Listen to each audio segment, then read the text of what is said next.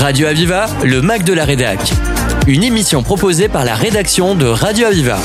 Bonjour et bienvenue. On a le plaisir d'accueillir Jean-Paul Boré et Georges Muller, euh, donc le président de FMD, c'est-à-dire les Amis de la Fondation pour la mémoire de la déportation, et également le collectif euh, et mémoire, et puis le mémorial de déportation, euh, de la déportation homosexuelle que représente Georges Muller. Merci à tous les deux d'être présents sur le plateau de Viva. Ça nous fait énormément plaisir. Merci pour votre Et invitation. Sachez que maintenant que vous connaissez les lieux, bah, j'espère que ce sera un peu votre maison également. Vous pourrez venir quand Avec vous le souhaitez. Euh, à la suite donc d'une distribution de tracts néo-nazis, comme on peut en avoir hélas un peu un peu partout, euh, du moins dans le Gard, euh, vous avez réagi. Nous avons réagi, les cinq associations qui sont indiquées dans le communiqué, parce que nous avons considéré qu'il ne fallait pas banaliser. Jean-Paul, on va rappeler les cinq associations donc qui ont qui euh, qui sont qui sont regroupées dans cette action. Les deux présentes ici, avec Georges Muller, qui représente le mémorial de la déportation des homosexuels, moi-même qui suis membre de la direction nationale de la FMD, des Amis de la Fondation pour la mémoire de la déportation, mon ami Guy Laïc, qui est le président de l'association culturelle israélite de Nîmes et du Gard, ainsi que David Storper, qui est le président de Collectif Histoire et Mémoire, et aussi euh, Patrice Bilgoré, qui est le président de la LICRA dans le Gard, qui a transmis à Daniel Benfresh, qui s'était excusé pour cette occasion. D'accord. Alors l'action que vous menez suite à cela? L'action, ça a été surtout de réagir, montrer que nos associations ne veulent pas banaliser de tels actes, compte tenu que euh, ce tract a déjà été diffusé en mai-juin euh, dans tout le pays. Il est sur Internet. Malheureusement, euh, certains se permettent de de l'imprimer, de le distribuer. Ça prouve que des réseaux sont actifs dans le pays. La personne euh, à l'origine de ce tract euh, On peut rappeler euh, pas l'essentiel, mais euh, ouais. L'essentiel, c'est de rap- c'est de d'affirmer à nouveau bêtement que la race blanche domine les autres, euh, que tous les mots viennent des juifs, des homosexuels, de tous ceux qui concourent à ne pas privilégier euh, la domination de la race blanche. raciste et antisémite. Comme on- Raciste et antisémite, bien entendu. L'auteur de ce tract est réfugié au Japon, on connaît son nom, je le cite, Boris Lelay, c'est un On a pu remonter jusqu'à lui. on a pu euh, remonter par les parce qu'il y a déjà eu des enquêtes de gendarmerie au plan national. Nos associations, en tout cas la nôtre, euh, a déposé plainte, bien entendu. Nous nous porterons partie civile. Et euh, l'enquête est en cours auprès de, avec la gendarmerie de Kissac pour connaître les auteurs de la diffusion de ces tracts. Kissac, parce que c'est parti de Kissac. Euh, Il a été diffusé sur sur Kissac. euh, il y avait eu également des croix gammées euh, inscrites sur au Vigan. Euh, nous n'avons euh, pas voulu banaliser cette affaire-là. Bien sûr, et c'est important de, de le signaler. Il il faut le signaler. Il que faut le tous les signaler. citoyens signalent ce Le genre pire d'accident. ce serait de banaliser et de considérer que ce sont des hurluberlus, alors qu'ils sont très très bien organisés.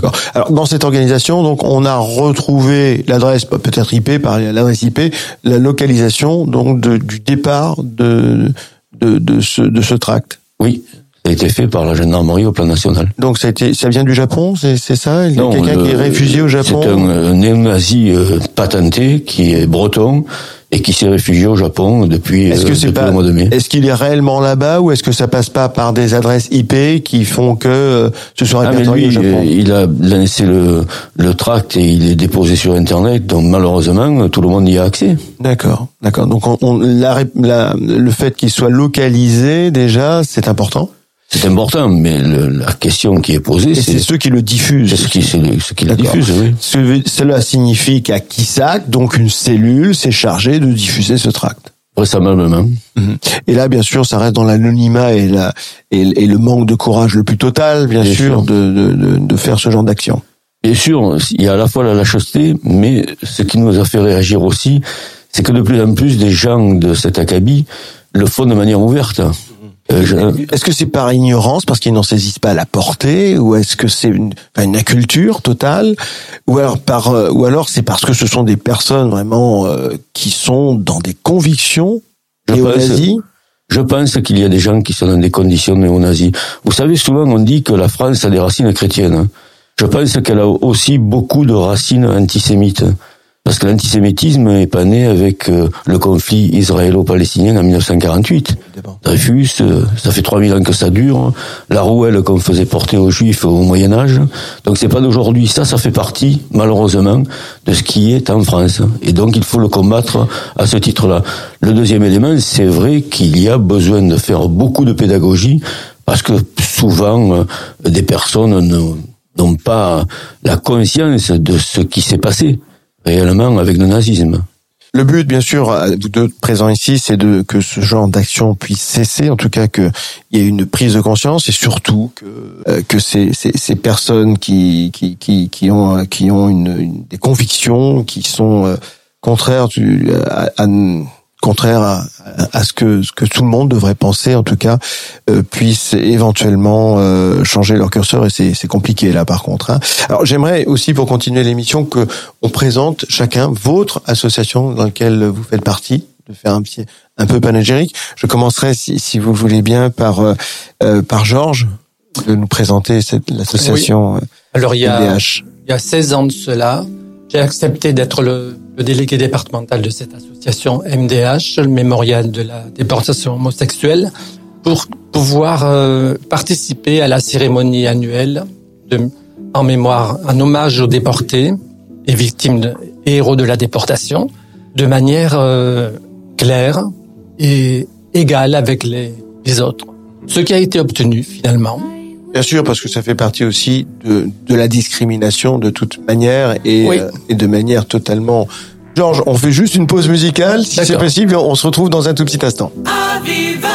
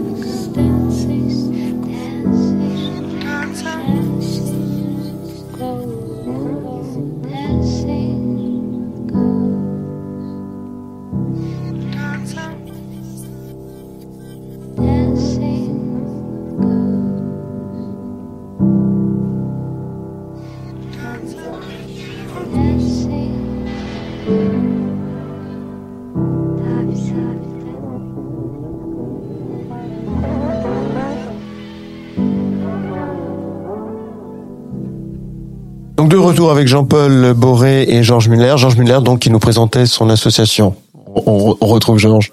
Oui, alors je dis que depuis ces ans que je, fais partie de cette association et que je suis, euh, je participe donc aux cérémonies officielles. La reconnaissance c'est faite de plus en plus complète. Donc ça veut dire que si on prend la peine de, de s'intéresser à une question, si on rencontre des gens concernés, les a priori qu'on a peuvent tomber. Et j'aimerais dire aux gens qui sont contre ceux-là ou, les autres que s'ils les rencontraient, que s'ils discutaient avec eux, leur point de vue pourrait changer. Je dis ça parce que j'ai aussi participé pas mal de fois en, tant que couple homo à des, des interventions en milieu scolaire sur le thème des discriminations justement. Et on voit que, que les élèves, quand ils sont très sont attentifs, très attentifs et intéressés, intéressés, et qu'à la fin d'une rencontre, il y a des questions qui sont qui sont chouettes. On sent que les enfants ont, ont compris des choses. Alors je me dis que les adultes pourraient en faire autant. Oui, parce que finalement ceux qui, qui écrivent ce genre de tract, ce sont les, voilà. les mêmes qui ont et bien évidemment dans cette haine qu'ils transportent, c'est aussi la haine envers les homosexuels. Ça fait partie du même prisme. Oui, oui, c'est la même démarche d'exclusion. Ouais. Jean-Paul, alors la Fondation pour la mémoire de la déportation est née un tout petit peu avant la Fondation pour la mémoire de la Shoah. Et nous sommes deux sœurs jumelles. Je le dis souvent. Euh, On rappelle la date? euh, C'est 1995. Et nous sommes tous des enfants. C'est pour ça que je dis souvent que nous sommes notre maman, c'est la même de ce point de vue. C'est pour ça qu'ici dans le Gard, on travaille réellement main dans la main avec mon ami Guy Laïc, David et plein d'autres. Cette association est née à partir du moment où les, fondations ne peuvent pas se décentraliser dans les départements et donc on a créé en 1995 la FMD, l'association des amis de la Fondation pour la mémoire de la déportation. Elle a été créée par la Fédération nationale des déportés internés résistants et patriotes et d'autres associations pour prévoir malheureusement le départ des derniers témoins puisque nous ne sommes pas des témoins, je suis moi-même fils de déportés, mais pas des témoins directs, et donc l'objectif et de continuer le travail de connaissance, comme le disait Georges Samprun, pour que dans le milieu scolaire, avec le concours national de la résistance et de la déportation, euh, dans lequel euh, concourt également la Fondation pour la mémoire de la Shoah, nous puissions euh, œuvrer en faire, pour faire en sorte que la mémoire ne s'éteigne pas. Bien évidemment. Bien évidemment, je me souviens, il y a pas mal de temps maintenant, quand je fais des missions, on avait de nombreux témoignages de, de, de, de personnes qui avaient, qui avaient connu la déportation et qui étaient là comme témoins. Et il est vrai qu'il y en a de, de, moins en moins. Je me souviens de mon ami Sam Brand, euh, qui était que vous connaissez mmh. peut-être, euh, Jean-Paul, euh, qui était qui travaillait sur le devoir de mémoire. Et ce devoir de mémoire a besoin de transmission. Il faut qu'il perdure, qu'il continue. Il est important, il est très important. Et ça, ça passe par les enfants, comme vous, Jean-Paul, et puis également euh, bah, toute autre personne qui, en tout cas, a, a, a, nous avons tous en tant qu'humains le devoir de faire en sorte que cela jamais plus ne se reproduise, continue. Et pourtant, ça continue. Et pourtant, ça continue. C'est la raison pour laquelle, avec un groupe euh, dont fait partie d'ailleurs Georges Muller depuis euh, depuis le début de ce projet, nous avons relevé le défi de rédiger la biographie de tous les déportés du Gard. Ils sont au nombre de 1200 environ. Et avant cela, nous avons créé à l'époque euh, mon ami Jacques de Callot, qui était le fondateur du collectif Histoire en Mémoire. Nous avions travaillé main dans la main pour mettre à jour la, liste des déportés dans le Gard, euh, parce que nous en étions, euh, selon les archives départementales, à 520, et grâce au travail que nous avons fait, nous en sommes à 1200, et c'est ce qui nous a permis d'inaugurer le mémorial de la déportation sur le boulevard Jean Jaurès, et depuis, nous avons attaqué, on en est environ deux tiers euh, de biographies rédigées et que nous publierons au début 2025 à l'occasion du 80e anniversaire de la libération des camps. Ça, c'est très important. En tout cas, merci en tout cas pour tout ce travail que vous faites et, et de tant de recherches d'avoir euh, pu, euh, pu mettre des noms sur tous ces, ces déportés qui, qui, font partie du Gard. Donc vous travaillez avec aussi des autres associations euh, en dehors de celle du Gard? Oui, parce que nous sommes euh, le deuxième département où il y a un mémorial de la déportation. Le premier, c'était Le Mans. Et sur la base d'un travail considérable qui a été fait sur les 9000 déportés de Dora, nous avons relevé le défi dans le Gard de le faire. Alors il y a des sites qui euh, ont quelques biographies comme le Métron et d'autres lorsqu'on va sur nos propres associations, quelques biographies existent, mais jamais un travail aussi précis par département n'a été fait.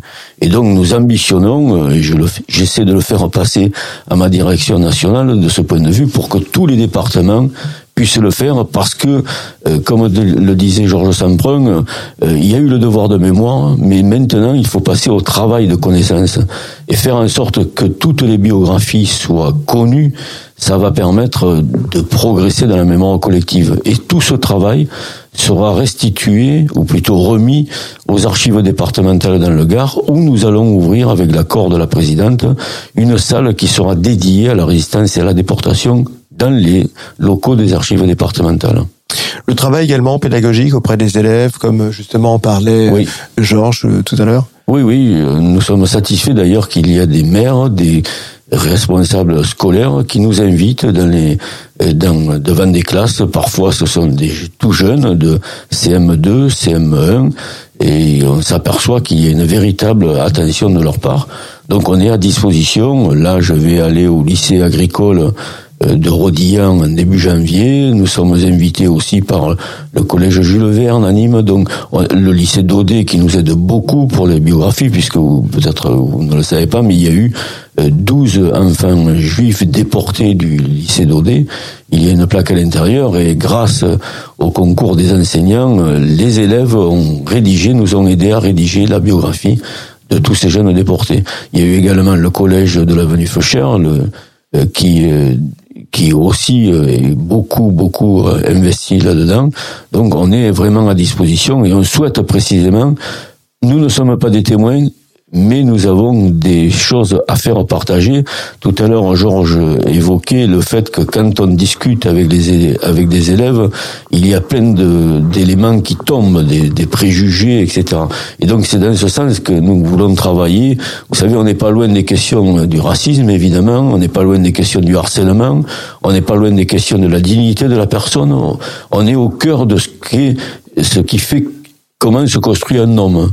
Et donc pouvoir euh, non pas montrer, nous avons des expositions, nous avons une exposition d'ailleurs qu'on m'a présentée, elle, elle, fait 30 panneaux, mais ça ne suffit pas.